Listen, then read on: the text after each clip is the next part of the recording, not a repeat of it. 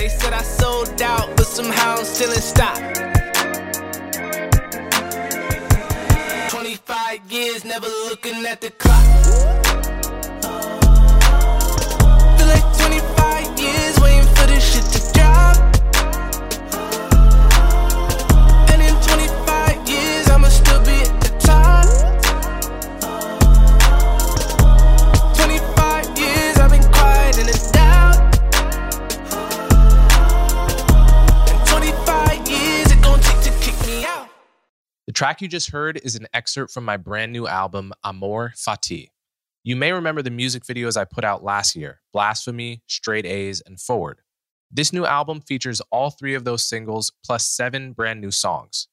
Now, I put my all into this project, and it's a real representation of my passion for music.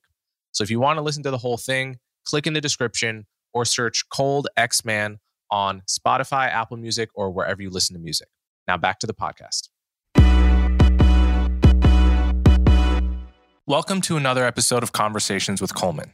If you're hearing this, then you're on the public feed, which means you'll get episodes a week after they come out and you'll hear advertisements. You can get access to the subscriber feed by going to coleman hughes dot org and becoming a supporter. This means you'll have access to episodes a week early, you'll never hear ads, and you'll get access to bonus Q and A episodes. You can also support me by liking and subscribing on YouTube and sharing the show with friends and family. As always, thank you so much for your support.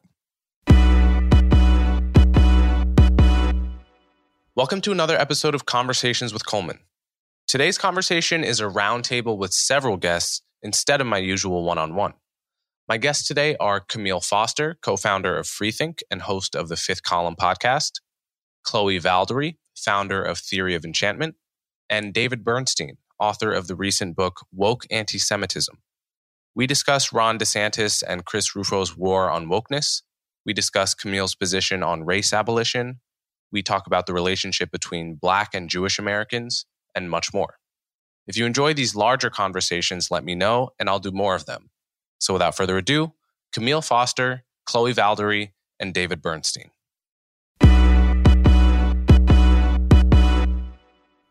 Thanks so much, guys, for doing this first roundtable of the Conversations with Coleman podcast.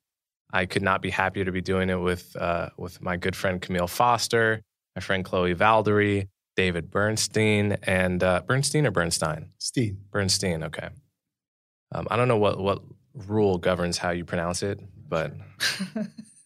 um, anyway, we're here to talk about kind of whatever topics we really want to discuss, but a lot of things we might be excited to discuss are, you know, the controversy over DeSantis's rejection of an A P curriculum in African-American studies. We may want to talk about issues related to post-racialism, which actually connect to that issue because part of what was uh, rejected by DeSantis was a part of the Florida curriculum which dealt with quote-unquote post-racial racism or colorblind racism, the notion that being colorblind is tantamount to racism. That's someplace we might start. We, we could also just talk about, you know, how history should be taught and related issues. So I guess I let, let's just start there. Have you guys been paying attention to this uh, controversy at all? And do, do you have any any reactions to, you know, this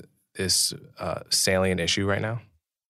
Yeah, I mean, I'm I'm certainly paying attention. I mean, I'm on the board at FIRE in addition to my other kind of public commentary on these topics. So I've been following it. I know FIRE uh, filed a lawsuit against the state of Florida on account of the Stop Woke Act, and that is still in progress, and we'll see how things come out. But there are some material concerns uh, about First Amendment issues, particularly uh, when the policy is targeted not so much at the K through twelve area, but at private companies, which want to have D E I programming of their choosing, and also at universities who have been the target of both prior acts and some of the new legislation um, that's been proposed in the past week or so that would be targeted at D E I. I'm trying to remember the specific words that they used to describe this, the D E I bureaucracy on campuses. I believe Ron described it as going after these D E I um, bureaucracies and critical race theory and getting them off of campus. I think the general problem that I have with all of it is that it is narrowly focused at the K through twelve level and all these other places in prohibiting particular kinds of bad ideas. It's these divisive concepts, legislations. They're necessarily going to be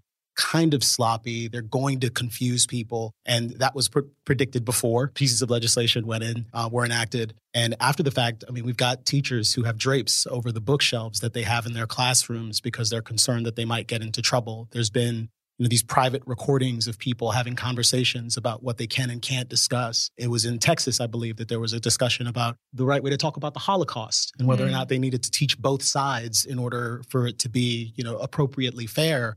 Um, and some of this is not so much that the legislation gives one the sense that they need to teach both sides of the Holocaust. It's the general climate of concern and fear that has been animated by this particular approach. And I think there are alternatives if our goal is to actually have classrooms that are focused on critical thinking and teaching folks how to learn on, of course, prohibiting any sort of bigoted language, but giving folks enough room to have complicated discussions at the appropriate age level. And I think you affirmatively pass policies that try to achieve those goals. I think the the kind of negative, specifically ideologically motivated targeting of ideas and the prohibition of ideas is just, it's dangerous. It has all sorts of profoundly bad potential implications. And it's hard to even predict what sort of abuses might happen if the governor and other related allies of his are able to get a bit too much control over the way that education happens. You're essentially centralizing a lot of the problems that, in this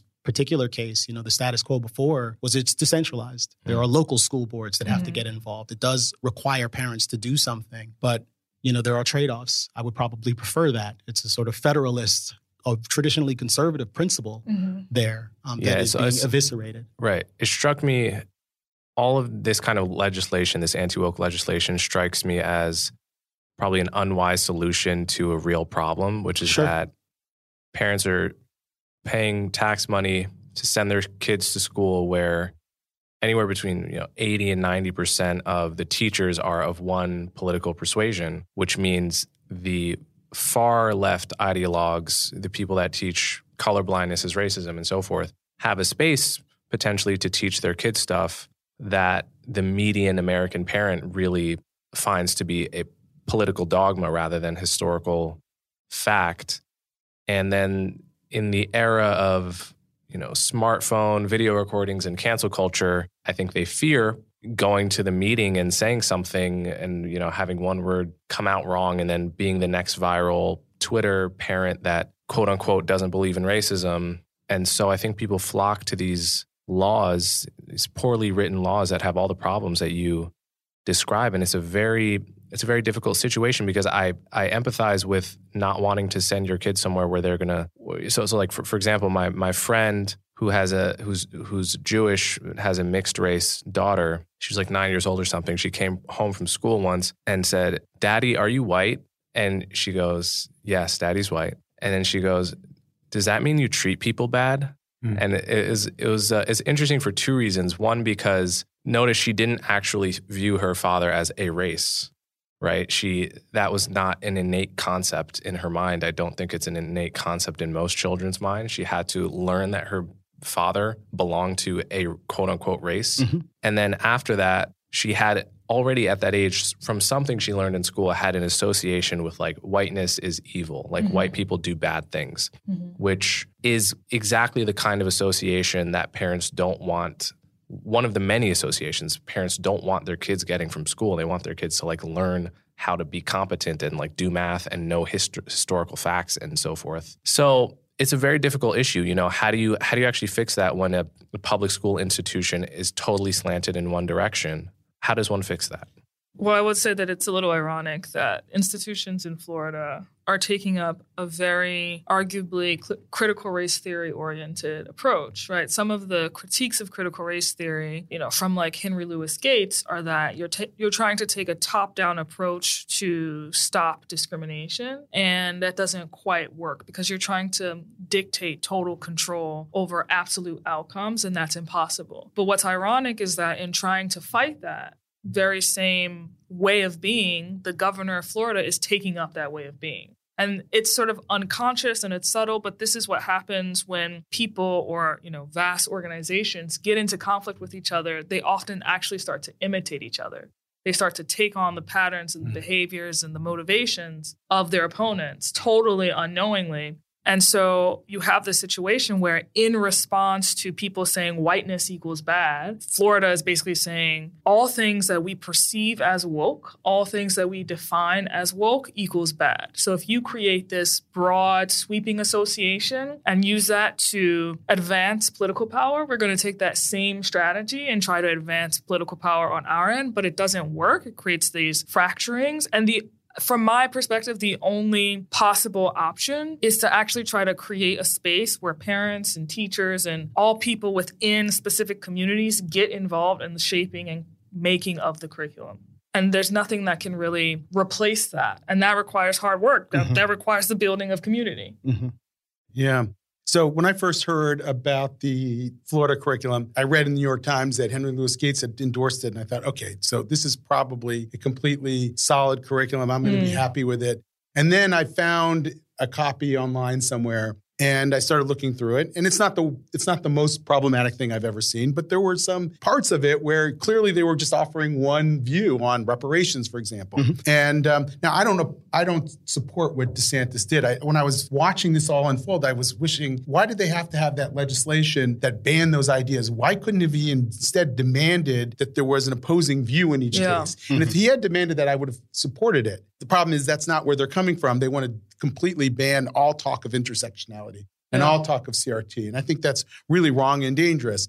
I have to say, though, I'm not so sure that censorship is worse than indoctrination. I mean, mm. if I had to take my pick, would, would I want my kid to not learn something like Ibram X. Kendi, or would I want him to be indoctrinated in it? I'd rather, I think, him not learn it than be indoctrinated in it. And, you know, and by the way, that's very real for me. I have I have kids that are, you know, seniors in high school. And my son's school district, Montgomery County, Maryland, just went through an anti-racism audit. And the system decided that it's going to teach kids to recognize and resist systems of oppression. Mm-hmm. And I know what we are. I think we know what that's mm-hmm. going to be like, what that's mm-hmm. going to, well, how that curriculum is going to unfold. So for me, I want my kids to be able to learn and be subject to critical thinking. And I think that that's going to be lost if we don't do something. Unfortunately, the DeSantis plan is not the right way to go about it. And, you know, I'm, there's not enough people, I feel right now, there's not enough of a constituency that's arguing for teaching opposing views on these issues. And I think that's one of the big projects. You know, I've always thought, going to what you said, Chloe, about bringing people together, teachers and parents and like, if you had done a thoughts experiment and you brought sort of maybe um, five semi-woke educators together, historians, mm-hmm. let's say, and five semi-traditionalist educators, and you put them in a room for a week, would they be able to fashion a national narrative that more or less we could all live with? Mm-hmm. And I think that would be interesting to see and find yeah. out. Mm-hmm. It is interesting. I mean, I'm, and I, I suspect we should, I, I've sort of took us in a different direction by talking about a lot of the broad issues. The A P curriculum uh, issue is unique and is worth taking mm-hmm. up on its own. The specific thing to consider from my standpoint initially was, well, we're talking about an A P class that only certain kids are likely to take. Mm-hmm. These are twelfth graders. This is consistent with a lot of the kind of stuff that they would get if they went to university.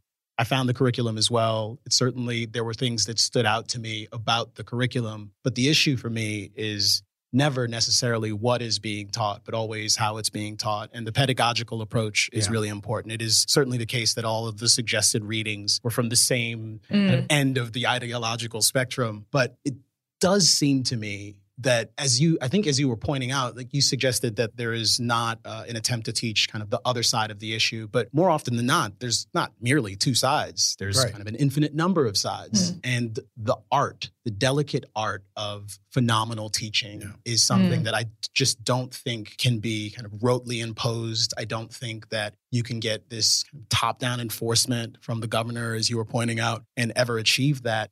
There are no shortcuts. I mm-hmm. think the fact that that things are widely distributed, that there is an expectation that there will be local control, that teachers and parents are expected to get together and make hard choices about curriculum in the context of these school board uh, meetings and such is appropriate if you can add choice to that dynamic. Mm-hmm. So more parents have the ability to get out of kind of crummy schools or their local schools. They don't only have one option. I think that would help. But I think it's also imperative to just stress that there are no shortcuts. Mm-hmm. So so in the, in the A P case, this, by definition, is a curriculum that the whole state is going to adopt in a standardized way, right? Mm-hmm. So I really... Although it may not be available in every school, right?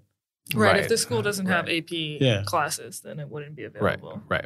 So the wisdom of local communities bargaining and haggling amongst themselves in person at, at school board meetings and this town coming to a different consensus than this town makes a lot of sense to me. But how does that apply to a curriculum that's by definition standardized across mm. a like a huge state where it's like a lot of different kinds of towns in Florida mm-hmm. have to agree on the same curriculum, and and Florida basically encompasses the political opinions of the whole country. It may it might as well be a country unto itself, right?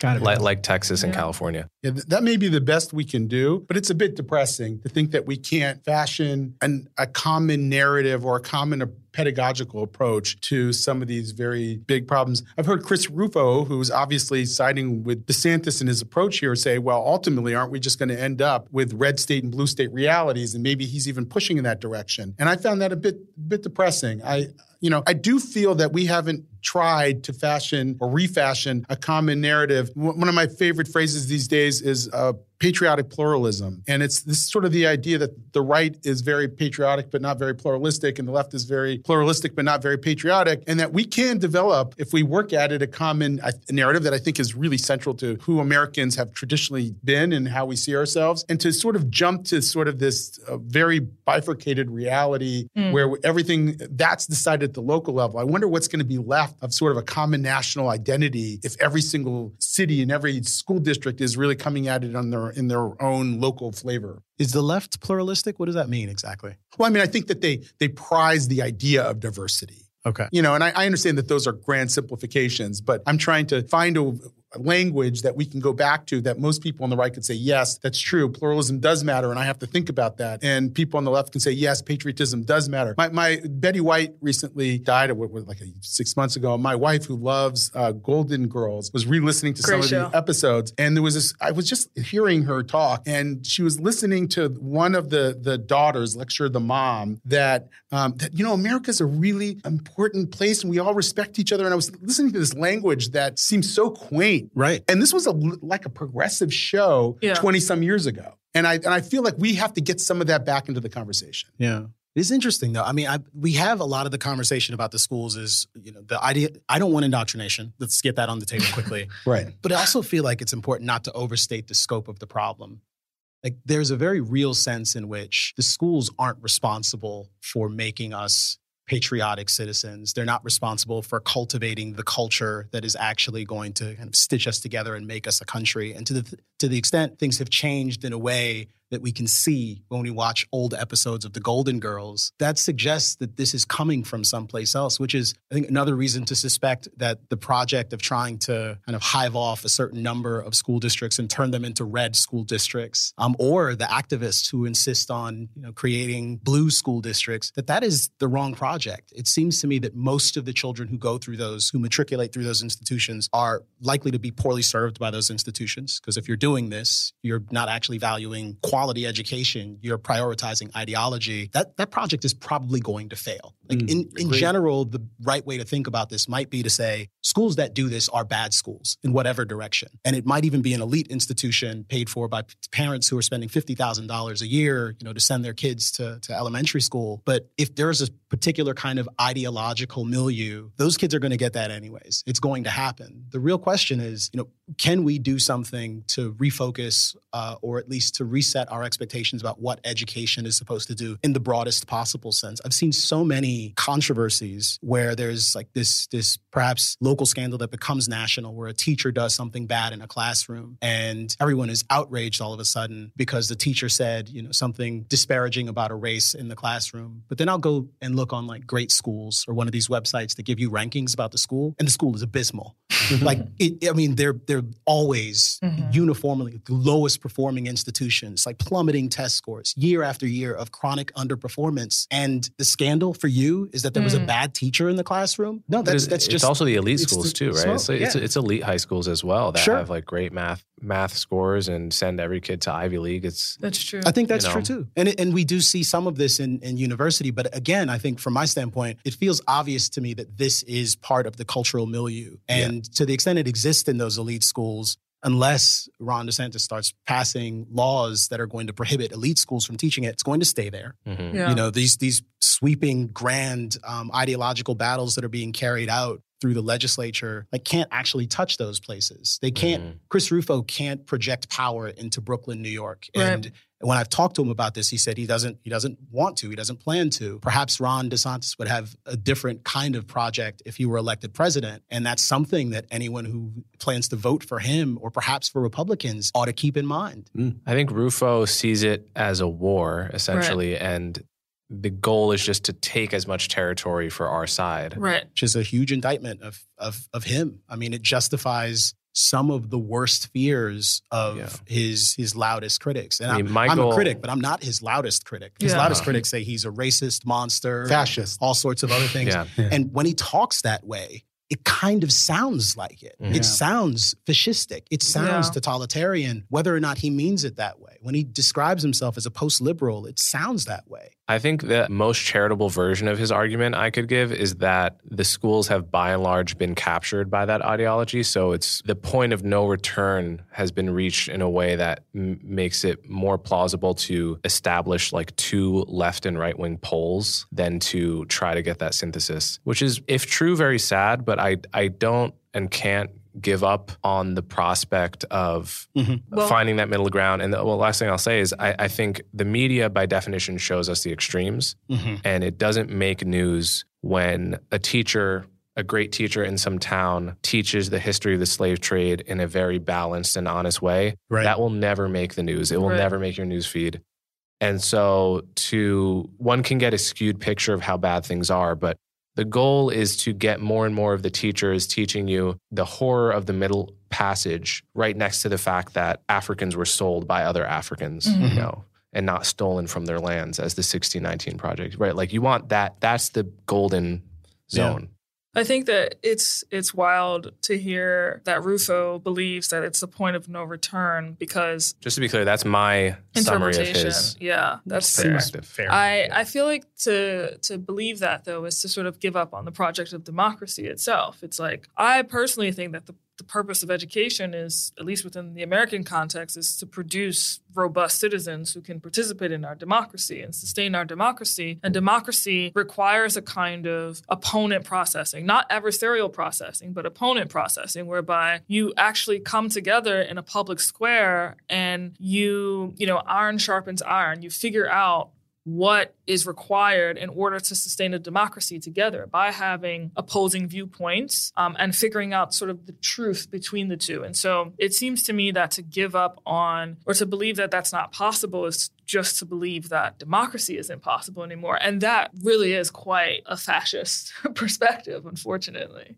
Mm, yeah. At a minimum, it's it's it's rather defeatist. I mean, there are, there are some hills that I would totally be willing to die on. Um, and certain certain victories that I'm not willing to attain in a particular way, to put this in language that many people would recognize. What does it profit a man to gain the whole world and lose his soul? Like, that's, I think that is actually the trade that's on, on offer here. That mm. there are certain fundamental norms and values that we cleave to, certain ideals like pluralism, that are supposed to be indispensable in our constitutional republic, not democracy. I think the, dis- the distinction is important because the democracy is a mechanism. It's like the the wheel you use to steer the car. Although, you know, it's the conventional way we talk about things. Camille hates democracy. I, I don't I don't hate I don't hate democracy, yeah. but as a mechanism, yeah. I don't prize it. Like, if you can give me a monarchy that achieves the same ends, mm-hmm. I'm perfectly fine with that. Mm-hmm. Can you do that? I think it's hard, but hey, it's actually really, really hard to do in a democracy as well. Mm. Um, so it suggests that the values are actually important for us to understand. And it would be great if we we talked about the values a little bit more as opposed mm. to the shorthands that make it seem like we're talking about the same things when we're not. Can I just do a quick devil's advocate for sort of the Ron DeSantis, Chris Rufo? Do it, please. Yeah. yeah. And it's not where I come from, but I struggle with this. I'm watching what's happening in Canada, where critical race ideology and critical social justice are sort of running like wildfire. And there's no opposing political force in Canada. There's absolutely nothing stopping it. And so it's it's already a more sort of stark ideological reality there than it is in most blue states in the United States. Mm-hmm. And and so while part of my brain says, yes, I mean, I don't want to sell out my liberalism in order to stop wokeism. That's not what I'm after. I want there to be a liberal reality when all this is over, whenever that happens to be. But at the same time, I come from the political advocacy world. And I know that in politics, politics doesn't sort of operate by the rules of liberalism. Politics is about who has more strength, who has more political strength. You have to sort of have a, an opposing political force to be able to neutralize another force. And I'm not saying it's a perfect, it's, it's per, but I, I, I, it's hard for me to imagine that we're going to be able to stop sort of this long march through institutions that's been taking place in education and so forth, where where this ideology continues to capture places and distort how we teach our kids if there's no opposing political force. Now, at the end of the day, if that opposing political force wins, will we end up with some kind of synthesis that is liberal in nature? Maybe not. That's a danger. Mm-hmm. But I'm also worried that that if there's no political force, then there will not, then we will not be able to sort of recapture liberalism either. So I think we we have to take that, we have to take that seriously, that this is, that, you know, us liberal humanists, I can, I can only speak for myself, you know, we're not that strong in numbers. And uh, maybe we need this other force to exist, even if we don't like it. So I've I've heard this argument actually in one of my, in one of the classes that I took in college about Malcolm X, and sort of like you needed both Malcolm X's wing uh, of the civil rights movement versus King's version of the civil rights movement mm. in mm-hmm. order for people to actually see the legitimacy of and really understand the power of King's perspective, because it was sort of contrasted with this more dogmatic perspective. That being said, I think that I agree with you that there needs to be a, a another political force, but the only political force that seems to exist right now would be the equivalent of the Malcolm X wing and mm-hmm. not the equivalent of the Kingian wing. And obviously people say that the, the means justifies, or the ends justify the means. But for me, like the means and the ends are one. And so it matters how you build that political force. It matters the values that that political force, you know, operates according to. So it's not just enough to have a force. It has, you have to have a force that stands for something and that has a line that it will not cross, has lines that it will not cross. Otherwise, it just becomes dogma versus dogma, which is what we see in Florida. Can you end up with a reactionary spiral, though, which is what I actually am most concerned Good. about at the moment? Yeah. Like that if you have, and I'm not saying it started here, but perhaps it did, activist people on the left who are pushing a particular agenda. You have reactionaries on the right who insist, we're not going to let this happen. And a similar sort of escalation on the left. I mean, even and to try and be a little bit more moderate, um, or at least a little more even-handed um, in my commentary here, it is certainly the case that when I see representations of the legislations out of Florida and the actions out of Florida, I'll hear descriptions like, they don't want to teach Black history. Right. They don't, they don't want to talk talk about slavery and classrooms. These are mischaracterizations. They're misrepresentations. Yeah. They overlook the material problems that Coleman alluded to that actually exist on these on these campuses. But it also feels like a very predictable response to the mm-hmm. tenor of the conversation that's happening now. And it might be, and in fact, I think it is the case that there are certain things that are being done that are totally appropriate. Uh, at FIRE, for example, long advocated for getting rid of these these sort of pledges, these expectations that people have to pledge, do these loyalty oaths when they are hired um, into a, an these organization. D E I statements. Yeah. Mm. So that's that's something that FIRE has long said, we should get rid of those. Like there should be prohibitions. But FIRE also says, you have to be exceedingly careful about the way you do this. Mm. And they've been anything but cautious. What they sure. what they've been is strident, imperious. Mm-hmm. They they're talking openly about going over the walls and taking back the institutions, describing this as a war. That sort of impropriety. That is, I think, decorum is actually an essential liberal value as well. Norms matter a great deal. I think the, the legal protections with respect to free speech are a big deal, but norms with respect to free speech are a big deal too. And they've paid lip service to free speech. And I think that might be the kind of gravest crime here. Uh, in many instances, there aren't clear violations of the law. There are disputes with respect to whether or not certain kinds of things are okay. But I think what is inarguable is that they have escalated the culture war. And mm-hmm. as a result, yeah, maybe they intimidated the College Board into changing their curriculum in a way that some of us like. But it might also be the case that they have animated concern amongst some of the most eager activists. Mm-hmm. And we have seen similar sorts of legislation come out of places like California that is in the opposite direction. And that matters to me as well. Yeah. So I, I think that we have to we have to pursue moderation here, and we have to pursue pluralism. And I think people who care about liberal values and and really meaningfully do like have to push back against this and say, no, no, no, there there has to be a better way. Like we have to be able to come together and figure these things out and find better models um, for education. So one of the problems in education around these controversial subjects like race and identity and gender, sometimes it's not what is being taught, but how much of it is being taught, which is a very tricky issue mm. to complain about. So for example, my friend showed me what his son, who's probably six or seven years old, was being taught. And the subject of the day was culture. Hmm. Like, what is culture? This is, as a young human, your first introduction to the concept of culture. A lot to talk about. And the first few slides were some generic introductions to what a culture is, how a culture can be different, how food can be different in different cultures. Then around page four, it starts talking about black hairstyles, right? Mm-hmm. And then page five, it continues talking about black hairstyles.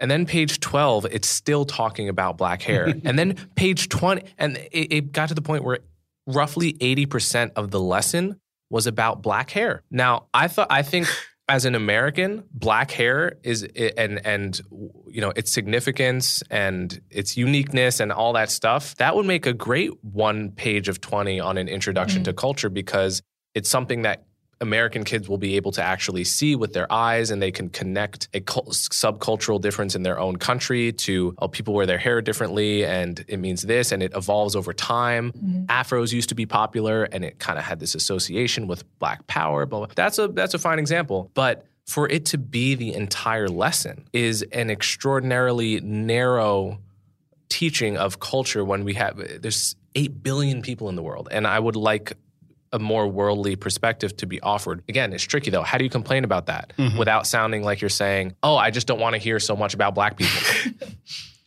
right? And much less, how do you legislate that? Yeah. You can only have, only fifteen percent of the lesson can be, right? That can't be legislated. That's a ridiculous. Yeah. So how, how does one even begin to go about addressing that issue?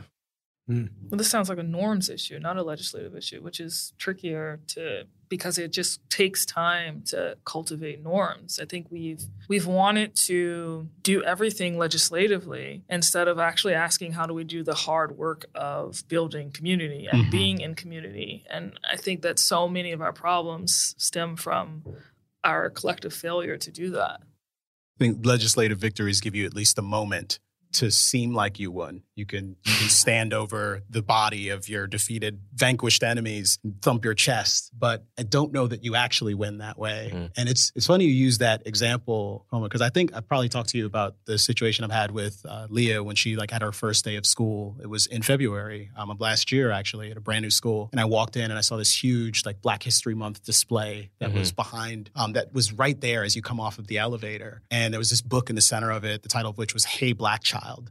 And like my heart sank. Um, and my heart sank because some of you perhaps don't know, I don't do race taxonomy at all. I reject it outright, which interestingly, for me, I find more things to hate in American public education with respect to these issues than anyone. Like I literally, mm. to the extent you're talking about Black history and you're doing it with a smile, I find it like problematic. To the extent you're talking about Black hair, I don't even want a page. I, I think it's all kind of gross to me. There's an implicit endorsement of the race taxonomy, and I want to confront it aggressively. But I'm a radical on these issues. I also think I'm right. Um, all the abolitionists were radicals at one point. Um, so we can talk about this because I know there's a point of disagreement between us. I'd, I'd love to, you being the only racialized white guy here. um, but, you know, I've, I've been fascinated to sort of listen in and participate to a lesser degree on the whole sort of deracialization discussion. And, I, you know, I think probably, I'm guessing, maybe I don't want to speak for anybody, that, you know, we all agree that race is a social construct. But um, culture is not a social, I mean, co- culture actually exists. And, and sometimes I think when we're talking about race, what we really mean is culture. And the question is, how do you talk about culture in a way that doesn't overgeneralize, but actually is at the right conceptual level? Mm. Like, how do you disaggregate culture in a way that makes sense? So let me give you an example of this. Um, there have been a, a lot of Orthodox Jews getting beaten up, beaten up by racialized black guys, and, um, and about one a week in New York, like last year. Now, The que- now, there are a lot of people who in the Jewish community where I come from who want to say, why aren't we talking about the blackness of the perpetrators? Like, isn't that a, a, a factor? Shouldn't we be discussing it? And I have to tell you, I'm very torn on that. Mm. Um, because the truth is that only exists in New York. Like, there's nowhere else where there are blacks and Jews living in close proximity. Um, maybe there's only one New York in that way, but th- where where that's happening. You don't see that anywhere else. And actually, it's not even everywhere in New York. It's in three distinct boroughs in New York City. Uh-huh. And so it's a cultural phenomenon. It has to be a cultural phenomenon, but it's right? not a black cultural right. phenomenon, right. which is the but, issue. Yeah, but in in a way, though, it's not also happening from. It's not Asians aren't doing it, but it's still not a black cultural phenomena. It's right. not. It's not ninety percent of black men that Agreed. are doing this. It's Agreed. not even you know twenty percent of black men that are doing this. It's you as you localized it.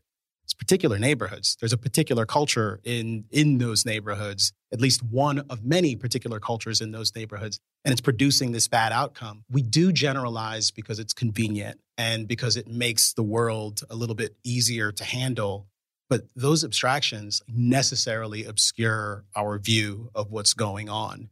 And I, I think we're there's something about dutifully avoiding using the word black when you've decided that you're also going to capitalize black and use it in other contexts, mm-hmm. but you won't use it when you're talking about this kind of um, racially contentious assault. But I think being deliberate in systematically, to use a somewhat charged word, avoiding invoking the race taxonomy to talk about these things is another matter entirely. I don't think black crime is a useful concept. I actually think it is actively harmful, if not outright destructive. It is a canard in a very meaningful sense. There are particular communities that have to deal with high high crime rates. And in those communities, in some cases, it can be like living in a war zone. When you have one hundred percent, two hundred percent, three hundred percent increase in a murder rate in a neighborhood or a borough, like that is a huge deal. To talk about it in terms of black crime, both does this kind of ugly work of essentializing blackness as somehow fundamentally violent and obscuring the very particular, unique nature of the crime. And I think in that way, makes it harder for us to solve the problem. Yeah, we so don't need yeah but there's this issue, though, which is that it is fundamentally impossible for the state to not abstract. Impossible. Yeah. No, I expect right? there to be abstractions, but but maps are abstractions. There are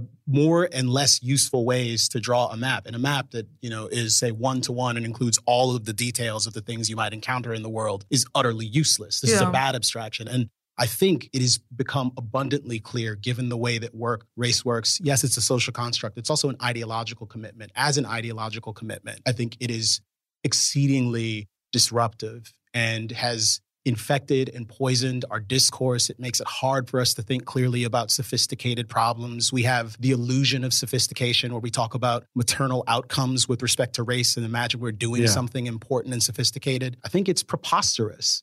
I don't think so, that most of the, the hard problems are solved with racially coded solutions. Let's take the other half of that hate crime example um, of in New York, we'd be talking about mostly Orthodox Jews and certain neighborhoods, I think all in Brooklyn. Probably, yeah, right? Brooklyn, I think maybe Queens as well. Maybe one in Queens. Mm. And you're talking about specific neighborhoods where lot, lots of Orthodox Jews live and own lots of property usually, and and then usually low-income black people living in the same neighborhoods on the same blocks that, you know, both groups grow up sort of not understanding and hating the other. And I think, Camille, your point is well taken that, you know, like I grew up ten miles away from that situation in a town in New Jersey that has maybe thirty percent black and almost equally Jewish, and there were no such problems. Mm-hmm. But it was, you know, it wasn't Orthodox Jews, and it was it wasn't quite as m- many low-income black people, and there were cultural differences in both groups that make it impossible to envision a kind of scenario li- like you're describing. My question is, would you also want to de-racialize or de-ethnicize the other half of that? So, like, if I was reporting on such a crime, should I not say it was an Orthodox Jew that got assaulted? Yeah, should I, I just describe them both as people to be symmetrical, or should I describe the victim but not the perpetrator? Yeah. That's why I, I said I, I hear what, Camille, you had to say on that, and I, I sort of resonate to it, but there's a part of me that says there's still certain cultural markers that can be relevant that and, and that we can render it impossible to actually solve the problem. Yeah, yeah. And so I think it is germane to the situation that it's an Orthodox Jew. And if you don't talk about that, then we won't actually know who's being targeted by whom. And I don't, while I, I agree completely that the blackness of the perpetrators is not something that, that you could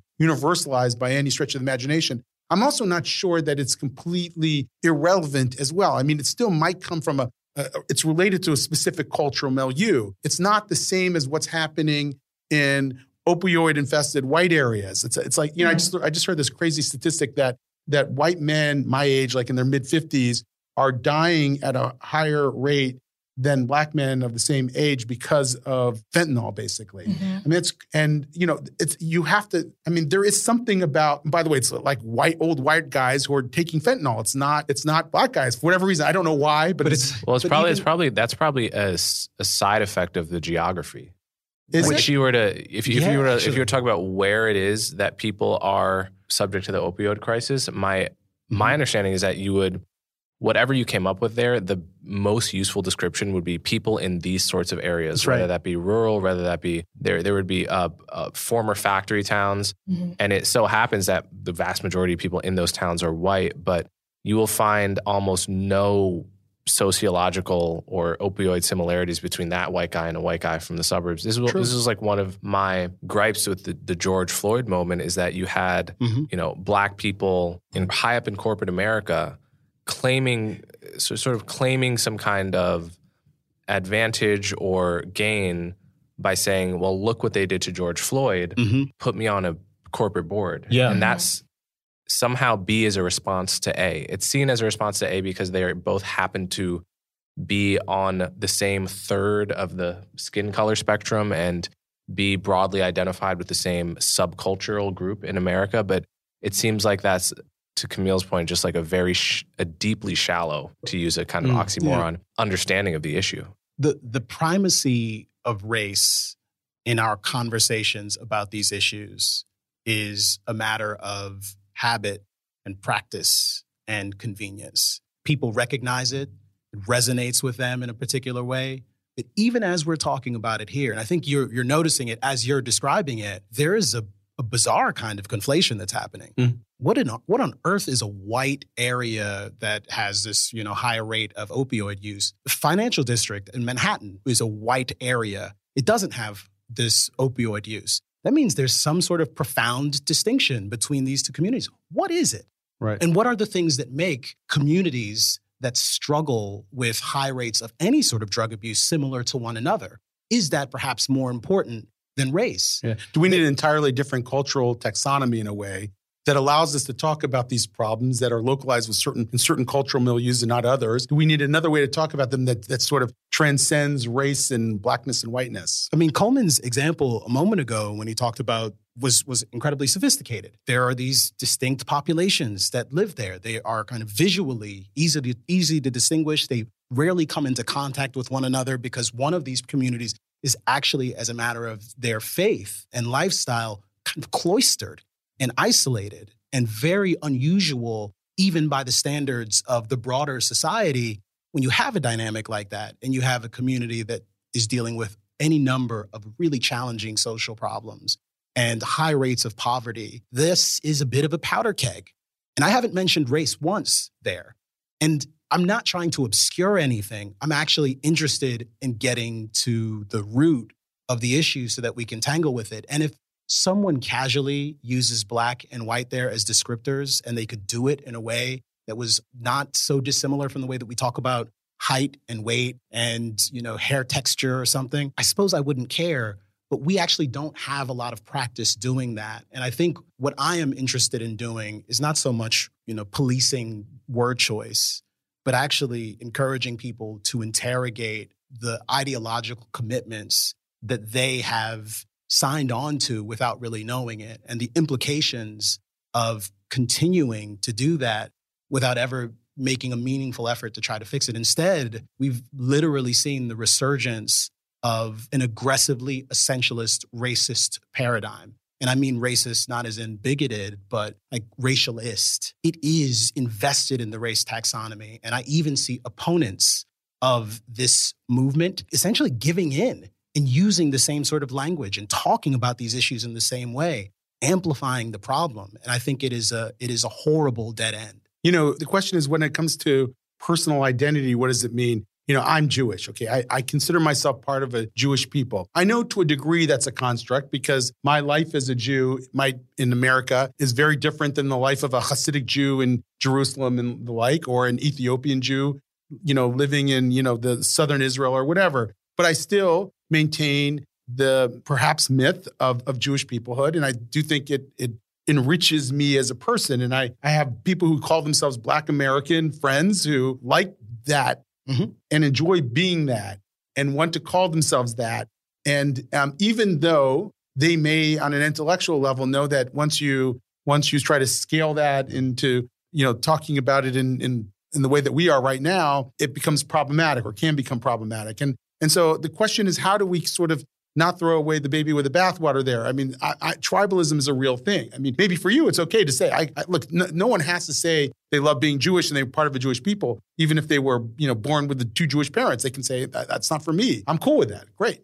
But I, I, I think that there's a, there's a danger that it comes across when we talk about deracialization, that we're trying to sort of obliterate cultural categories that people actually want to take part in. And I've heard it in your conversations with, you know, um, with Glenn and, and John and others. And, and I think that there's probably a way out of that. I feel like sometimes we end up in this sort of semantic hell over these questions when, um, you know, the truth is, I mean, tribalism is not going to go away. I'm not going to cease being part of a tribe, and I want to be part of a tribe. So how do I do that without furthering the racialization conversation?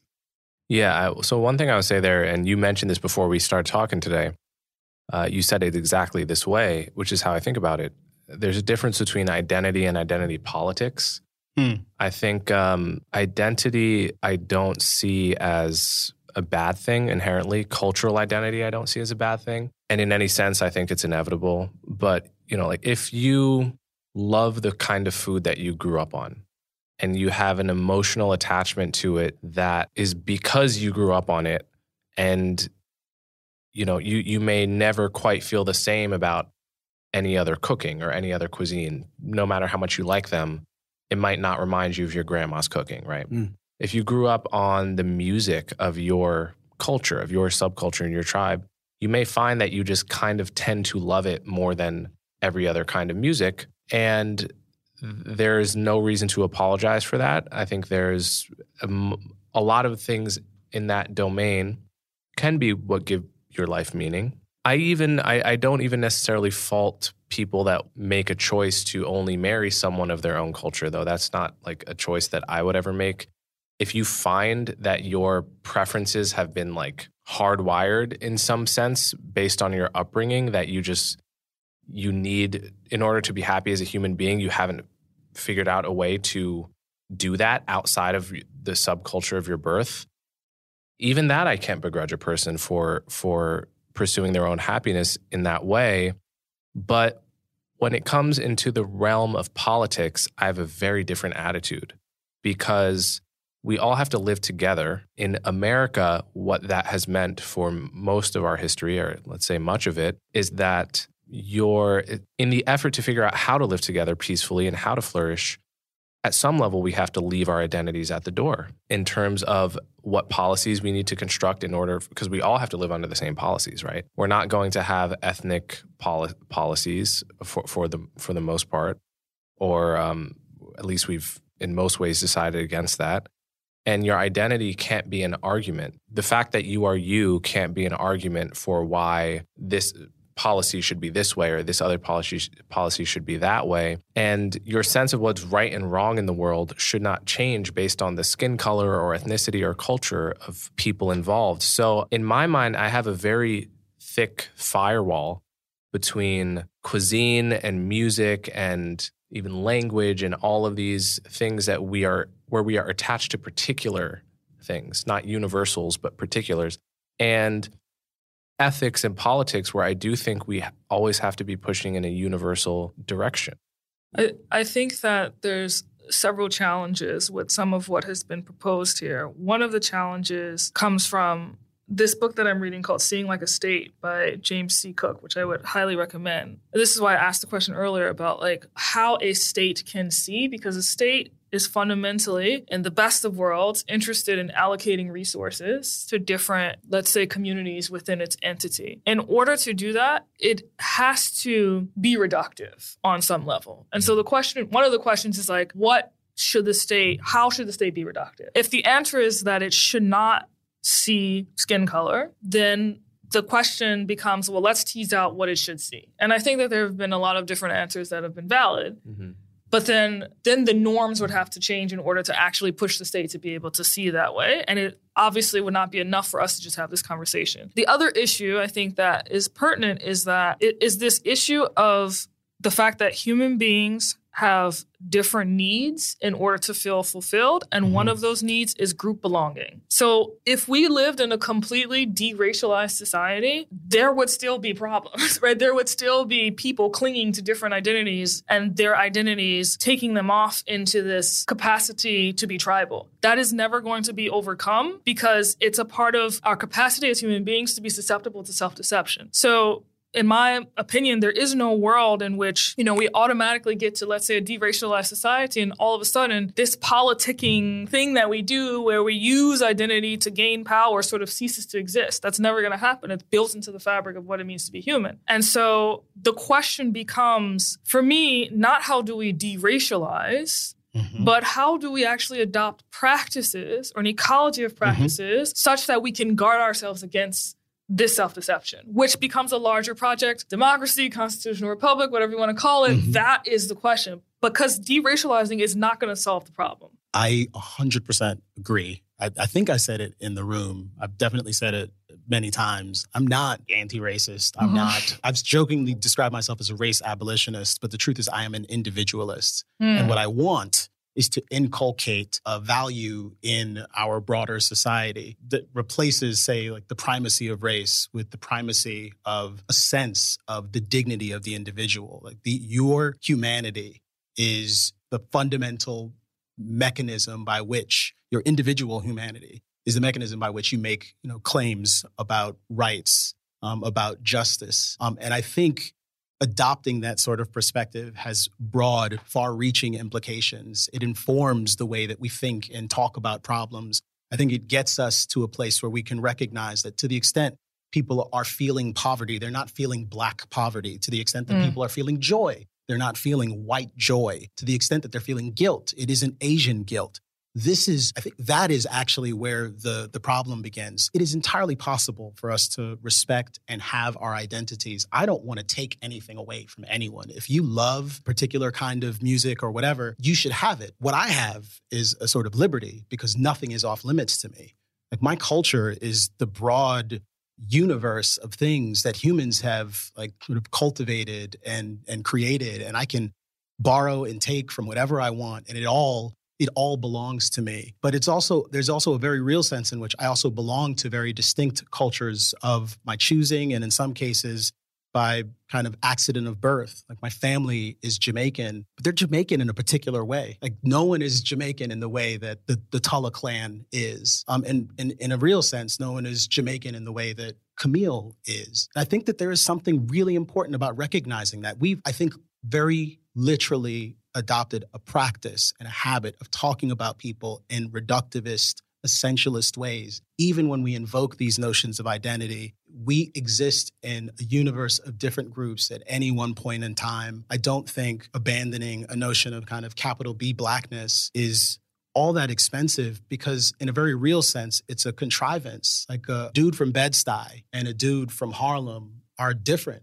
in important respects, even if they kind of look alike. And a dude from the West Coast who lives in Crenshaw is different in a very real sense from both of those guys. Right. But they but have something in common. They would, if they were living in Jim Crow America, they would have all faced discrimination. And but we don't. Right, we don't. Yeah, right. But, but that doesn't mean that there aren't collective tribal yeah. problems and grievances. You know, and, yeah. and so the question is, how do uh, I, I think it actually does, because they're individual grievances. But they're it not still just weighs, press, but the not, history still weighs on the present, right? right. It, it still is is present, right? Yeah. And so we have to tease out how to come to terms with that. Sorry, I cut right. you off. No, no, it's okay. Um, so I, I just wrote a book called Woke Antisemitism, and obviously I'm talking about antisemitism. Now, in a way, that is, you could say that's identity politics. I'm I'm coming forth with a grievance that, and it's not it's not against the state. It's, you know, in society. Well, this is happening, and that's not good for my my tribe, and it's not good for society. Now, what I don't do, and to me, this is one of the major delineating factors, I don't claim that my argument is beyond scrutiny. I don't believe because I'm Jewish and I've experienced anti-Semitism, I have some monopoly on wisdom about anti-Semitism. I, I believe that I have, you know, if you want to hear me out on it,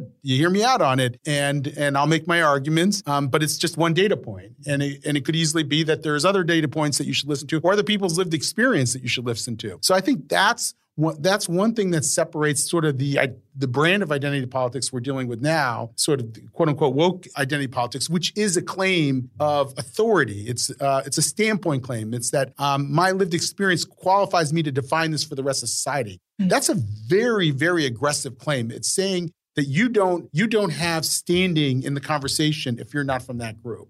Mm-hmm. And I think that that's what's the problem is not necessarily identity politics or not necessarily having grievances. Groups will have grievances. Mm-hmm. It's that it's the claim that that our grievances should not be questioned that I think is what leads the current discourse astray.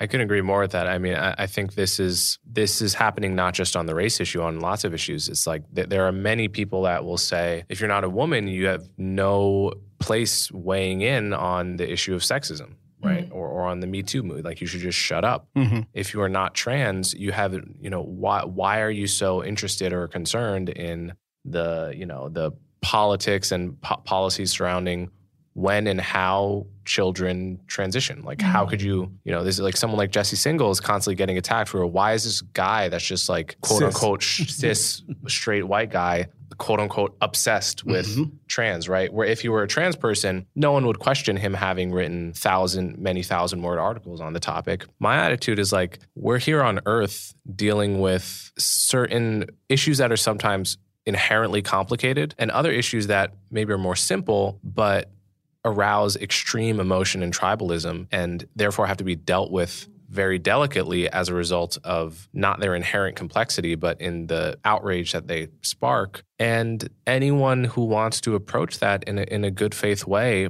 it, to me, it does not matter your background. And of course, it never goes the other way. It's never that a poor person should shut up about the rich. It's only that the rich should shut up about the poor. It's never that black people should shut up about white people. It's white people should shut up about black people. It's never that trans sh- don't understand cis. It's only ever that cis don't understand trans. Never that men, women should shut up about men. It's, and the one, the unidirectionality of it, to coin a word, is very suspicious, because if it's really true that you can't understand across these boundaries, then it's going to be true in both directions. I mean, mm-hmm. that principle would have to be symmetrical. Mm-hmm. And and it isn't. And it isn't. You know, one thing I'd say about the assertion about groups experiencing things and having, for example, grievances, is the a kind of macro-micro distinction that I think is happening here, right? Where we're we're saying it's just kind of a collective belief, a collective sentiment. To the extent there is anything called Jewishness, we know that it isn't uniformly true that all Jews share this grievance, right? At, at, at best, we're talking about some percentage of them, perhaps yeah. even a majority of people who self-identify in that way. Mm-hmm. But the fundamental unit is still the individual person who self-describes in that way and then shares in a particular grievance. The fact that the identity itself can be an on-ramp to partaking in a grievance in a group way, I think is interesting. And I think is worth noting. And again, for me, it's about cultivating a kind of cultural sensibility as opposed to a project that's about enforcing a particular ideological perspective that everyone must adopt. I want us to be dispositionally inclined to always going back to respecting the individual whilst you are deprived of something or abused as a result of the way that you identify or how other people identify you. Your assertion that you de- deserve dignity and respect, that you shouldn't be deprived, is on the basis of your humanity. And that is a universal concept. And acknowledging the universality of humanity is an individualist imperative. So that's, I think that is what we're talking about here. It's entirely possible to be an individualist and to see yourself as Jewish. But Judaism is a, is a thing in a concrete, particular sort of way. There's a doctrine and a dogma. Blackness and whiteness don't have that. And to the extent there is this kind of uh, an interesting mm-hmm. dynamic where Judaism is both a kind of racial identity and uh, religious, broader identity, I think that that's something that has to be disentangled as well. And I don't know. Yeah. I mean, there's a broad universe of people who believe themselves Jews but aren't Jewish, like how you're Jewish generally. Well, I mean, I'm Jewish according to most any definition that Jews have, but I, I'm not particularly religious. I might even be considered an agnostic, depending on the day. And um, so, and then Jew- so Jews, for you, Jew- Jewish, Jewish is an ethnicity like Irish. Right. There's there's a great Uh, Jewish thinker named David Hartman, who used to say, before Jews ever got to Mount Sinai, they were slaves in the land of Egypt. So our peoplehood experience precedes our religious experience. And um, and that's very much the case for me. I mean, you don't even hear a lot of God talk. Some people complain about this in the Jewish community. Some rabbis do, but you don't hear a lot of God talk, even in the Orthodox community, um, maybe more so. But like, you can go to synagogue, and of course the rabbi will invoke God. But in outside of that setting among Jews, it's, you know, there's sort of almost a collective agreement. We're not going to talk that way because probably most people are somewhere on the agnosticism spectrum. And so I think that's part of the, the Jewish experience really is, is do, doesn't always elevate those religious views. So I'm not sure how different it is in that sense from, from blackness or whiteness or Latino-ness or whatever else. But it is, uh, but it is, it is complicated by having a religious dogma that's sometimes attached to it. I think that there's, you know, what you pointed out with with the fact that the relationship is not women can critique men, but men can critique women. I think that that speaks to the sort of like deification of the victim, real or perceived, which mm-hmm. goes back to, mm-hmm. to Christianity. But just putting that as off as a side note, I think I want to offer something as a kind of critique mm. of your individualist take. Please, please. Um, And maybe it's not a critique. Maybe it's just something to think of. But like, it's a work in progress. So yeah, yeah. Mm-hmm. From some of the things that I've read within cognitive science, specifically the work of John Vervaeke, who's a cognitive scientist at the University of Toronto, around the age of I think like three or four is when we start to develop what we have labeled the ego, which is basically a sense of separation from our fellow humans. Mm-hmm. But the way that we develop that is actually by internalizing other people's perception of us. Mm-hmm. I say all that to say I think it's actually cognitively impossible to be a pure individual, meaning my sense of self has been shaped by my relationships with other people. And so if you scale that up, that is going to have implications when it comes to whether we're talking about grievance within the context of a group, right? It's not as if there's this perhaps unfair take of sort of like effective altruists that I've seen going around where it's like the human being is not simply this atomized, alienated, isolated individual, and in fact mm-hmm. can only develop in concert with other people. And so I'm curious how you make sense of that, and also how you make sense of the fact that, like, yes, it's true, let's say within the Jewish community, if someone experienced anti-Semitism and then tells others about this experience and then they all sort of organize, that is the individual having this particular experience and is able to say, on account of my humanity, I demand, you know, rights. Mm-hmm. But at the same time, in order to advance political power, one has to organize within a cross-group level, right? Presumably. I mean, I, I don't I don't know of any other situation yeah. in which, certainly you look at the civil rights movement, for example, you had people in groups organizing for mm-hmm. the eradication of Jim Crow, for example. So I'm just right. curious how you tease that out, especially the first part, if if you had to choose one of the two questions to... So there, there are a couple of parts there. I want to try to keep it all together. Yeah. So the first thing is what exactly? So the fact that there's no such thing as a purely animated, oh, yes, isolated yes, individual. Yes, man squatting outside of yeah. society. Exactly. Exactly.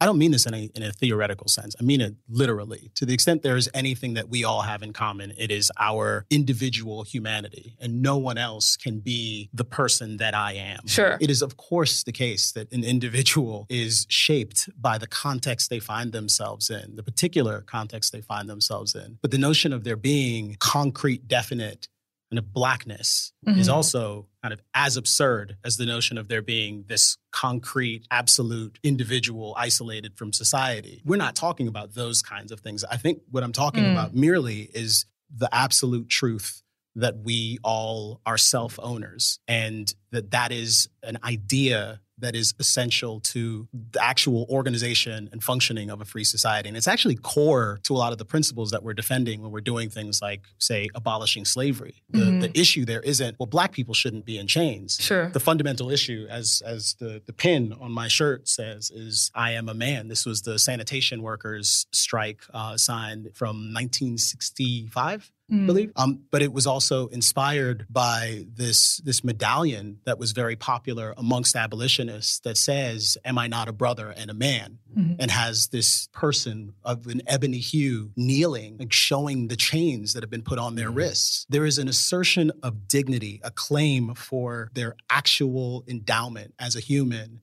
the full recognition of their humanity, and it's being made on the basis of their individualism. And I think the abolitionist movement is global in scope. To the extent mm-hmm. there were these groups that were participating in, you know, the civil rights movement later, it's it's odd. It's Black History Month now. We'll talk about the Freedom Riders and we'll celebrate them. But we know who the three men w- were who were murdered doing a freedom ride. Two of those men were not self-identifying as Black. They would have self-identified as Jewish, mm. would have been broadly recognized. So I have a question about that. They were partners in that project. So I'm with you one hundred percent on a word like blackness or whiteness. Right? Mm-hmm. These are the kinds of words that I'll only ever use in scare quotes, mm-hmm. even if I don't actually mm-hmm. gesticulate that way. Yeah. But a descriptor like black or or white or Jewish or Irish or Uyghur or Korean, I view these as nothing more than descriptors of a particular ethnic group that comes from, that describes isolated an- ancestry for a long enough time to cross some unspecified threshold where it's a useful shorthand. Mm-hmm. And so I view those words as no more meaningful than that. And I guess when I use black and white in an American context, mm-hmm. when I use black in an American context, I mean... I generally mean an ethnic group that formed as a result of a section of Africa peeling off and establishing and in a new land and then learning to speak the same language but remaining distinct in many Wait, ways. That's, that's blackness? No, that oh. well that that is that's why black refers to a particular ethnic group in America rather than the other definition of it, which could be racial. But I mean, right? I'm referred to as black. My family is from Jamaica. Right. The, I'm not a, a native-born black person. I, I suppose they, they have the what? Uh, is it A D O S? Um, although that would, yeah. What is A D O S? African descendant of American slaves? Yeah. Yeah, so yeah. I wouldn't American qualify descendant as A D O S. Of slaves. I mean, to the extent there's some ethnicity, I mean, right. that's more defensible than this yeah, notion that, of blackness, which right. tends to subsume all manner of people who kind of sort of look alike, which I think the, there's a very real sense in which like some of these concepts are just like, obviously absurd once we actually start to look at them more closely, like Asianness, for example. Yeah, that's I mean, that's it's, totally an absurd one. But, but blackness in, is as is as silly. I know, but, right. but it, uh, especially maybe, maybe not quite as silly. Uh, by the way, I'm Asian American in that my mom is an Iraqi Jew, and I am fifty point four percent according to twenty-three and me Asian. So my wife, who is right. from Hong Kong, like you're not Asian stuff. So I'm saying you are.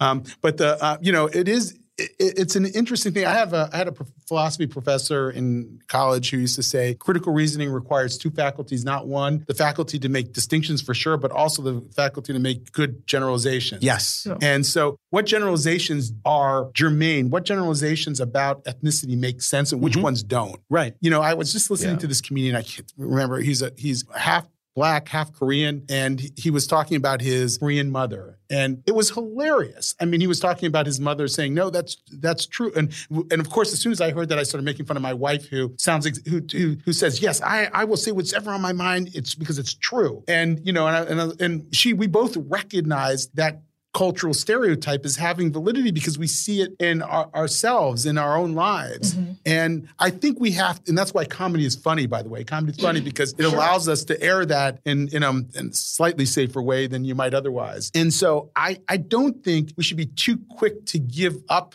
that because they'll they'll continue to they'll continue to exist because they're real in a sense because mm-hmm. we see them in our own lives. You can't pretend not to see them. Mm-hmm. But can I can I take a run at something? I don't want you to give anything up. I want to sh- reshuffle the deck. I'm saying that individualism has primacy over all of those things, and that perhaps may cause us to scrutinize some of these other things a little bit more. Yeah. Like there's a uh, there's a tangible way that when we talk about kind of blackness, even in the the way that you just did, it's interesting, Korean and black. Right. Again, I don't I know, know what you and mean, I was very conscious which, of it. Which you're you're right. actively thinking about it. I didn't want to say racialized black. Right. So the, I mean, but this, I, but this I want to I think, I think I think I want to cultivate the, that interest because I think we have a practiced and robust kind of incuriosity about the various Agreed. ways that race distorts the way that we see the world in ways that are actively harmful. And I, I think there's there's perhaps a uniquely American problem, but as George Floyd illustrated, we actually have the ability to export this madness abroad. And by madness, I mean the race monomania, yeah. where police, where someone black dies in an engagement with law enforcement and the presumption is it's racism straight away. And you have to bend yourself into knots in order to sustain that presumption when five men who are arrested for the crime initially all kind of look like him. It ought to get us to recognize the absurdity of what we've been doing. Instead, we're finding ways to reinforce the ideology. That should concern us. So I just yeah, think I mean, this is contextual because if I was living in a different context and for whatever reason, I had a negative association with Korean. Korean is, by all intents and purposes, also a social construct. Yes. If I was in yeah, a different, yeah. I could imagine a different context where I had a negative connotation with Korean and went into this proposal where it's like, let's, I don't know what you would call it, decontrify people. No, but no, but it's I, like, but I bring this up because when you said black and Korean, I just pictured a description in my head. I didn't have all of these other negative connotations associated with black. I didn't like I just, well, go I, into, you know, point. you know, policing and all these. Yeah. I only received it as a description. And so it, in the same way that I'm able to receive Korean as a description, there's no reason why we wouldn't be able to receive black as, I'm, as I'm a description that it's either. Impossible. What I'm suggesting is that there are very obvious and routine ways in which race divides us and obscures the truth and actually makes it hard for us to appreciate what is happening in a context where we care about what's happening. We care, mm-hmm. but we can't fix the problem because we can only talk about it in this way. Race and perhaps some other issues sort of have a unique ability to create a distortion field around themselves. Mm-hmm. And I'm and I'm saying that, that the deliberate effort that's necessary to dislodge that sort of ideology is going to require us to have to put something else in its place. And I am positing here that individualism as a general notion and, well, yeah, as a general notion ought to be the thing.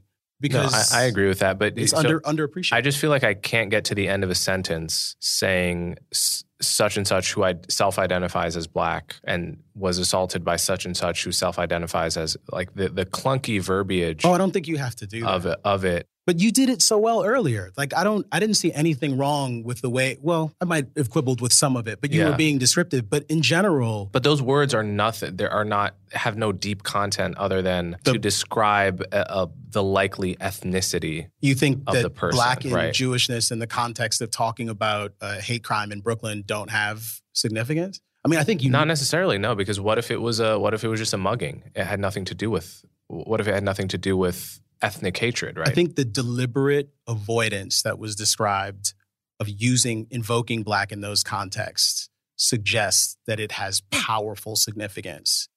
And, it, and, and again, to this the extent is, that it will all depend is taking on place, the, again, the yeah, the context. Case, I'm saying right? in an American context in twenty twenty-three, it has profound significance because you will see elite media institutions that have a particular worldview systematically avoid using race in particular contexts and in sure. other contexts, yeah, of course, to systematically place it front and center. And it and it's it's like ninety-eight, ninety-nine percent. That's substantial. And I, I think that the ideological heft associated with race in this country is something that is generally undeniable and almost never meaningfully scrutinized in the way that it ought to be. And instead, you know, we have Black History Month and what we're doing is balkanizing history during it. Mm-hmm. We're celebrating and venerating peoples and achievement within the context of these identity cohorts. I mean, maybe one of these years we could spend a year just or the month talking about the way that these concepts were created and invented and imposed and the reasons why they were imposed and the detrimental impact that they still have on our ability to engage with each other in meaningful ways, mm. and maybe step back from some of the reification and enthronement um, and real, really sanctification of the race idea, idea and I, I should say race ideal that has actually been achieved in recent years. I think it's it's tangible. It's out there. It's the reason we're so concerned about quote-unquote wokeness, which is just a word I have trouble using now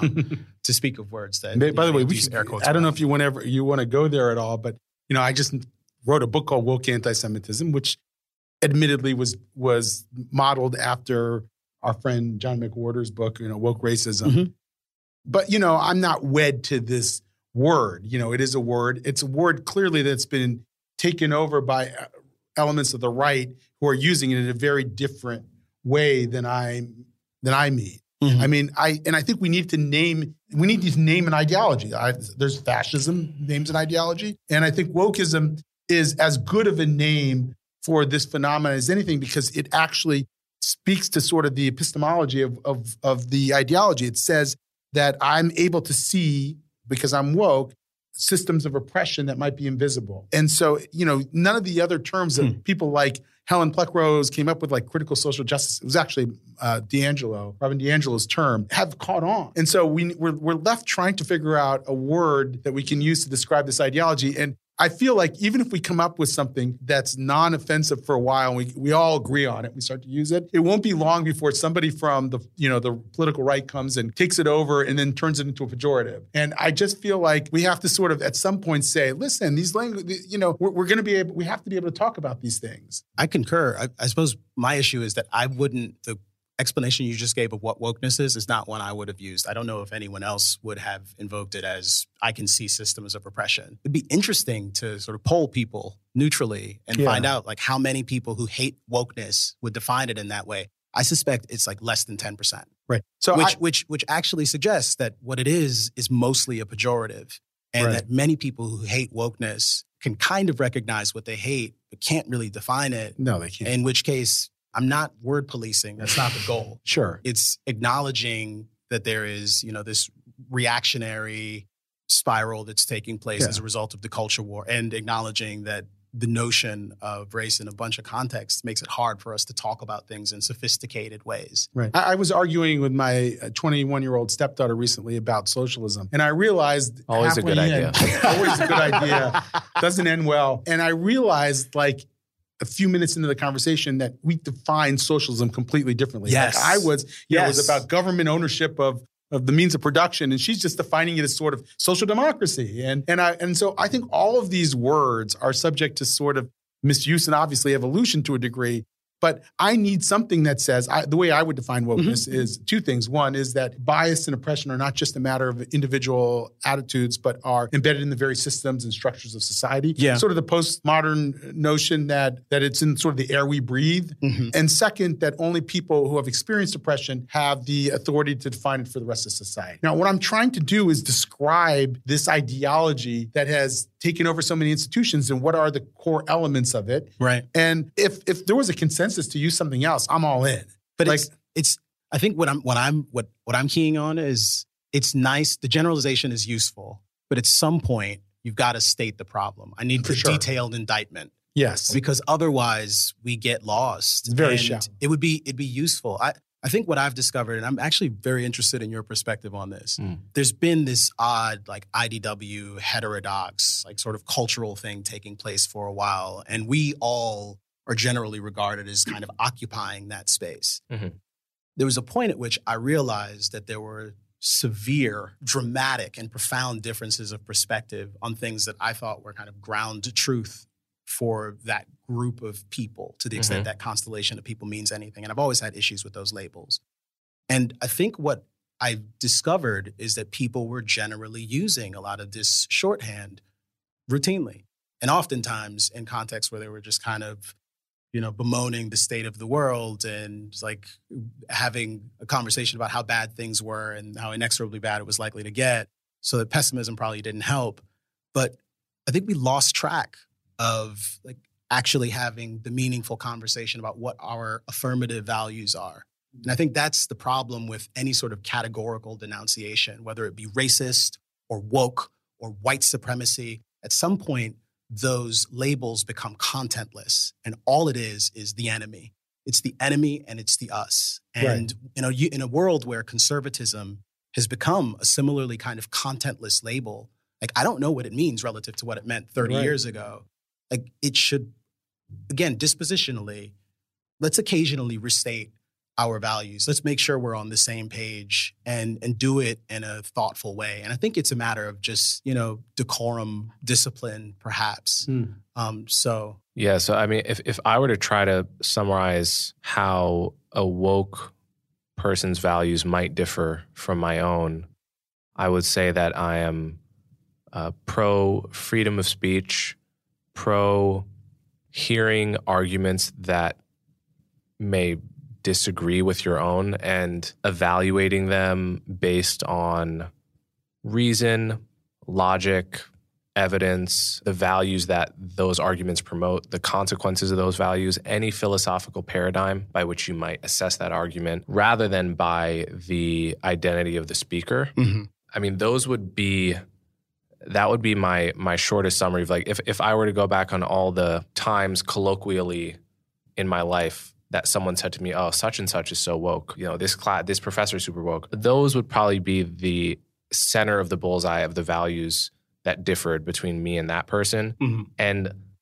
there may be other, lots of other differences, such as what are our substantive beliefs about like how much racism there is in America or something like that. How racist are the cops? How much sexism is there in your average workplace? All of those disagreements to me strike me as not actually the core, the crux of the issue between people mean or should mean when they talk about wokeness. Mm-hmm. It's much more, as as David, you pointed out, uh, about how you know what you know and about whether your identity prevents you from knowing or arguing certain things mm-hmm. and participating in certain conversations. So I think that words, we can't really choose Words. Words evolve like from the bottom up, and they catch on because they're so useful in mm-hmm. everyday language. Mm-hmm. Right. And it's no accident that woke caught on so much, because it wasn't like woke was not something invented, in my opinion. Well, in everyone's opinion, it was not something invented by, by the right, by its critics. Yeah. By its critics. That's it, right. It was co-opted. It, it, it was it by, obviously by the right, but it yeah, yeah. but it emerged mm-hmm. like on the in the street. For yeah, lack yeah. of a better word, I don't mean in the hood. I just mean in real life. People yeah. just started using it because it's so well captured a new phenomenon of a certain kind of person. Right. Like I don't. At a certain point, no one used to work out, and there used to be no concept of a jock, right? At some point in history, I imagine, because mm-hmm. people didn't really like like going to the gym was not a thing in the nineteenth century, really. So at some point, this new phenomenon came about, and like the word jock must have stuck. I'm sure John McWhorter knows the history of it, yeah. and then it becomes a really useful shorthand for for a phenomenon and, and a type of person, which is by definition a stereotype, and that's what woke is. But you know, we were we were at this conference in the U K with a lot of quote unquote anti-woke Brits, and, and somebody asked this panel, "Do you what do you think of the word woke?" And every single person on the panel said, "Oh, I don't use the word woke. It's problematic. Blah blah blah blah blah." And then throughout the conference, the entire time, people were talking about woke. Yeah, yeah and, that's what I, and you know, I was at similarly, I was at the Quillette had a get together in New mm-hmm. Orleans, and I was with all these people who are clearly, I'm you not know, against the word. Yeah. And they, they and the same thing happened. The editors, I was with Jonathan Kay and others, you know, oh no, I don't use the word woke. It's this, it's that. And and then of course the whole conversation was about woke and not woke. So so obviously the word has some traction. It there's has no, there's, some, no, there's no debate about that. I think yeah. that, and I actually subscribe to your to your um, definition there. In fact, I think if we talked about it more often, we had developed the habit again yeah. of talking about it that way. Occasionally, yes. we might actually see the various ways in which people who are quote unquote anti-woke are frequently engaged in the same sort of fundamentalist, yep. illiberal. Yeah, I was going to say Ron DeSantis is practices. Woke, according right. to like that. It's the same sort of thing. To, yeah, so I, what I, I'm I've, always I've, trying I've, to tell people is to the extent I, I am opposed to wokeness. It's for the same yeah. reasons I oppose other forms of people imagining that you derived your authority from your status as a member of some group. Like, right. this is the important thing that I'm actually fighting for and not the thing that I'm fighting against, which I have a, at some a, point you have to a, talk about. A reply guy on Twitter um, who uh, any tweet I post about any topic, he will go, says the guy that voted for Biden. Mm. You not blocked him. I don't block. I've never blocked anyone. Is that true? Never. Can we talk about this? We can. I mean, I should probably talk about it with my therapist, but, which I also don't have. But do you care that that this person is replying to your stuff a lot? I mean, you're mentioning it here, so. I noticed it. I certainly yeah. noticed it. I just don't want to ever give someone the win of knowing, of of them seeing that I blocked them. But they feel like it's or a win. It's not people. actually a win. Left and right. Yeah, but I don't even want them to feel that it's weird. Like I, I block people for two reasons. For two reasons. One, if you're being sort of like openly abusive, like I block you because I don't, I mean, that's just, I don't need mm. to engage with that. Two, if you're just being like really, really annoying, and I do it, I do it for my own, for my own purposes. Like I don't need that sort of distraction. Like it's going to agitate me. It's going to annoy me. It's going to make me upset. I'm going to think about it later. Mm. Like it'll continue to show up on my feed. Sometimes even muting those people like isn't enough because yeah. then they're like commenting on the thread and it's I mute changing people. it yeah. in different I ways. I mute people precisely because but, they can't see that mm. they're muted. Yeah, but I'll block you. I'll block you. And I don't actually... I'm so crazy that I'd, I'd rather I'd rather onload all of the craziness and agitation and annoyance that you just described than give someone I dislike a win. Yeah. Even a perceived win in their warped mind. Yeah. And again, I should probably talk to my therapist about that, but that's my policy. Are there are there similar approaches to blocking? I don't um, know. Go ahead. I mean, I will block people if they're being just, you know, jackasses. Yeah. But I can't really do the mutes because I mean I can, but like then I get tempted to like unmute. Yes. Just to see yeah. what they may have said. Yeah. So that's, it's, that's not as, uh, it's not as yeah. yeah. I had this troll named Marion. I won't give her last name. Who? who Williamson. What's that? Williamson. No, no, no, no, no. She's perfect. And she just. I mean, she was. It was constant, pretty much daily. Finally, I blocked her just because it became too much, and she became mean. And so, mean is sort of a, a, a dividing line. But I have this sort of eternal, irrational hope that if I start engaging with people on Twitter in a constructive way, mm-hmm. that we can actually have constructive arguments. And I think I've been right about it maybe once out of ten times, yeah. you know, so sounds about right. Um, yeah. And and realize that, I mean, I just, they sort of resort back into this, uh, like, especially if, I'm, I'm not to use the whole woke, anti-woke thing, but I will, um, if they, you know, they, they go, you know, this pervasive snark mm-hmm. and, you know, and, And I just want to say, well, can't we just go back to that, having the conversation and asking well, I think, how you I, think I you know think what you know? You know, the having the public eye on you, which is what Twitter is, every commenter knows that they're in a public space and mm-hmm. others are going to be reading. And that's when the snark comes out. I don't yeah. think all those people are snarky people. I think if you talk to them one-on-one, most of them you'd be able to have a very respectful and totally different tenor of conversation mm-hmm. with them. Mm-hmm. But because they're on stage, they bring out the snark yeah. and they hope that they're perceived to be owning you, and that's the goal. And you can't have a conversation like that. I, yeah. I do try to, I try to do the thing as well, engage in constructive ways. I've even tried to, and have many, many times in recent months and weeks, I've been quote tweeting something I don't like, but rephrased it so that it's not as pointed. And it's direct. It's stating my perspective. It's clear that I disagree, but it's often buttressed by a question. And I want to try to, in myself, and hopefully it, it kind of emanates outwards as well, like cultivate a different sort of sensibility and mm. approach to conversations. And I, I don't know that it's one in ten. I feel like, though, it might be more recently, more often than not, and it might be a matter of just kind of picking the right targets and actively blocking people who are annoying.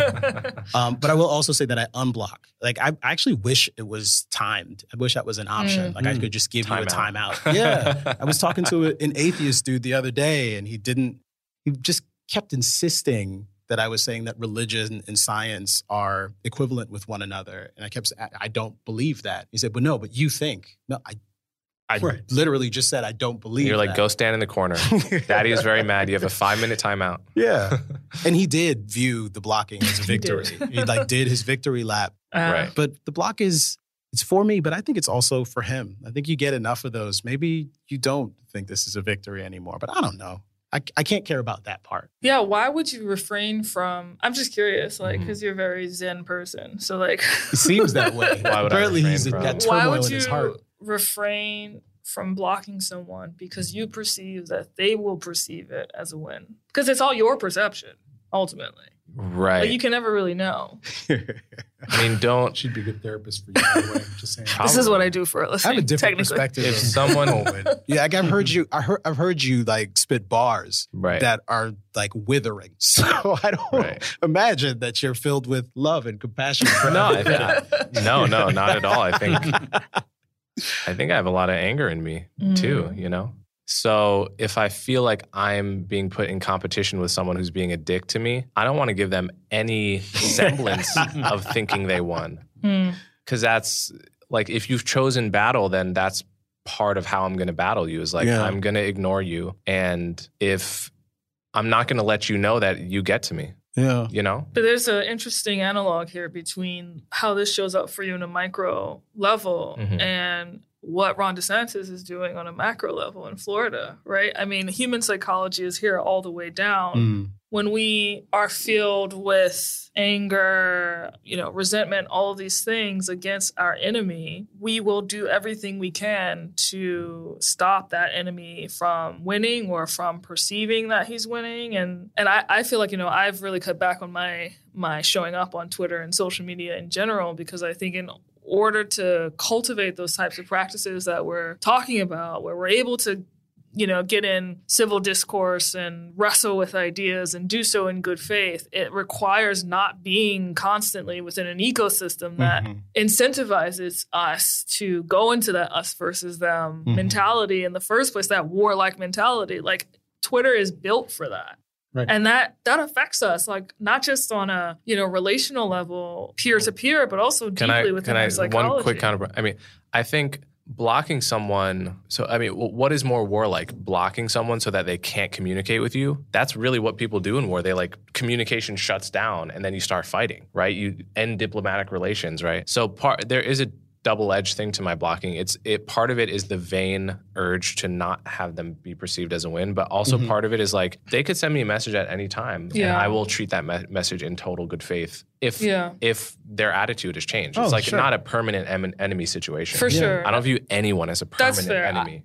I, my you know? my response was less about whether you're blocking or not blocking, and more yeah. like, if you're going into a space where you're perceiving that this action means that they've won versus they haven't won, that that I would like be careful with. Right. See, the thing I'm angry about is the inability to actually have the debate. Sure. That's what really right. pisses me off. Yeah. You know, I grew up around a lot of mostly Jewish guys who we argued all day long. We argued at the Shabbat dinner table. I grew up, I, I raised my kids where I would just put up an issue for discussion on at Shabbat dinner, and I was always the devil's advocate because uh, no matter what position they took. And and so to, I value that. Mm-hmm. And it pisses me off that I can't do that anymore in a lot of ways in a lot of spaces, including my own community, by the way. I mean, in, in, Jews have this, there's a phrase in, that w- we sometimes use, machloket l'shem shamayim, which is arguments for the sake of heaven. And that's, that is a central value in Jewish life. So I want that back. Mm-hmm. And I'm pissed off that I don't have that back. And so that makes me want to argue with people to see if I can get it back. And then I'm always like, I'm in this cycle of being, yeah. you know, angry because I can't, I can't debate anybody anymore in good faith. Yeah. yeah. You know, my kids have changed me. I think I'm, I'm like, I, I am annoyed by that. I'm also like quite heartbroken by it, and heartbroken is probably the right word. And I actually mm. find that I probably have like more kind of sympathy for people who are like uniquely abusive towards me, who imagine that the only way I could hold my positions in public is if I was being compensated for doing it all. And I assure you that I would make far more money if I were advocating for all of the opposite things. Like, it's just true. Like, I'm like decent at a lot of things, and I it's cost me to be Camille Foster in public and to have this particular constellation of views. But you don't get that. And it's it's actually like it's really sad that you can't imagine that's the, that that it's otherwise, because I'd be happy to talk to you. Mm. And you might even be able to change my mind on some things. I've certainly had my um, my perspective altered by people in recent months and years. And I I want to echo like Chloe's sentiment, and perhaps not for you, Coleman, but yeah. for, you know, anyone else watching. It is it is for you, like protecting your own peace yeah. and not being consumed by enmity and contempt mm. is for you. And the place where I probably still need to do this is the only people I generally have like this kind of unquenchable contempt for are people who are like, actively, physically doing like violence to other people. Mm. Um, and even there, I try to marshal some kind of sympathy. Um, and people who won't engage. Like not like I won't engage in good faith and I won't have a conversation. I'm just throwing and hurling insults at you, but I literally will not have a conversation. Like yeah. that, especially from people who are in positions of of authority, um, who who have a lot of cultural cachet or currency, I think is unforgivable. It's mm. an unforgivable kind of cowardice. But or is it cowardice or malice? It, you know? I think it's I think it's cowardice, because if you actually believed in your ideas, you'd be out vanquishing your foes, not trying to kind of ignore them into oblivion. There's, though, this idea that persuasion isn't really possible. This was in Kendi's book, and I've I think I've heard similar things on Ezra Klein's show, mm. that persuasion just doesn't work all that well.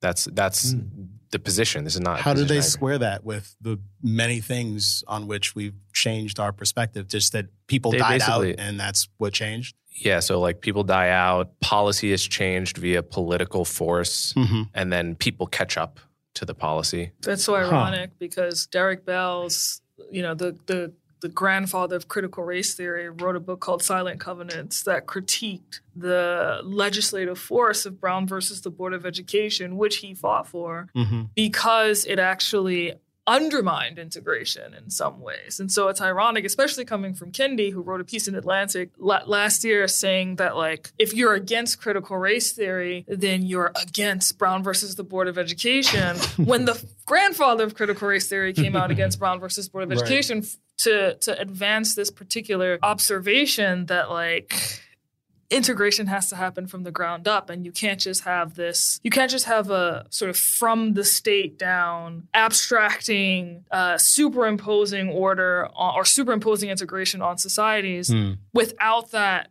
level up emergence, normative integration to sustain it. I grew up when busing mm-hmm. had just become enforced in Columbus, Ohio. And um, I went to basically like an all-white elementary school. Maybe there, w- there was actually one black girl in my fifth grade class. And when it, when the judgment came down, um, the teacher, who was just this total racist, started saying, "I don't want those kids in my class." And the, you know, I remember her crying and me not knowing what to do or say. So I remember, and then the next year, I'm in a junior high school that's integrated. Mm. And so I... I experienced that. And I have to say, like, to me, it was one of the best things that ever happened to me. Mm-hmm. You know, and I know that maybe the kids who were bused across town, because I wasn't actually, yeah. I stayed in my home school, mm-hmm. might have had a different experience. Maybe their communities were disrupted yeah. as the critique of integration goes. But it put me in proximity with people that I would not have otherwise been in proximity with. And I think I learned a lot about that. I remember being in, in, in fifth grade, I believe, and there were a group of young black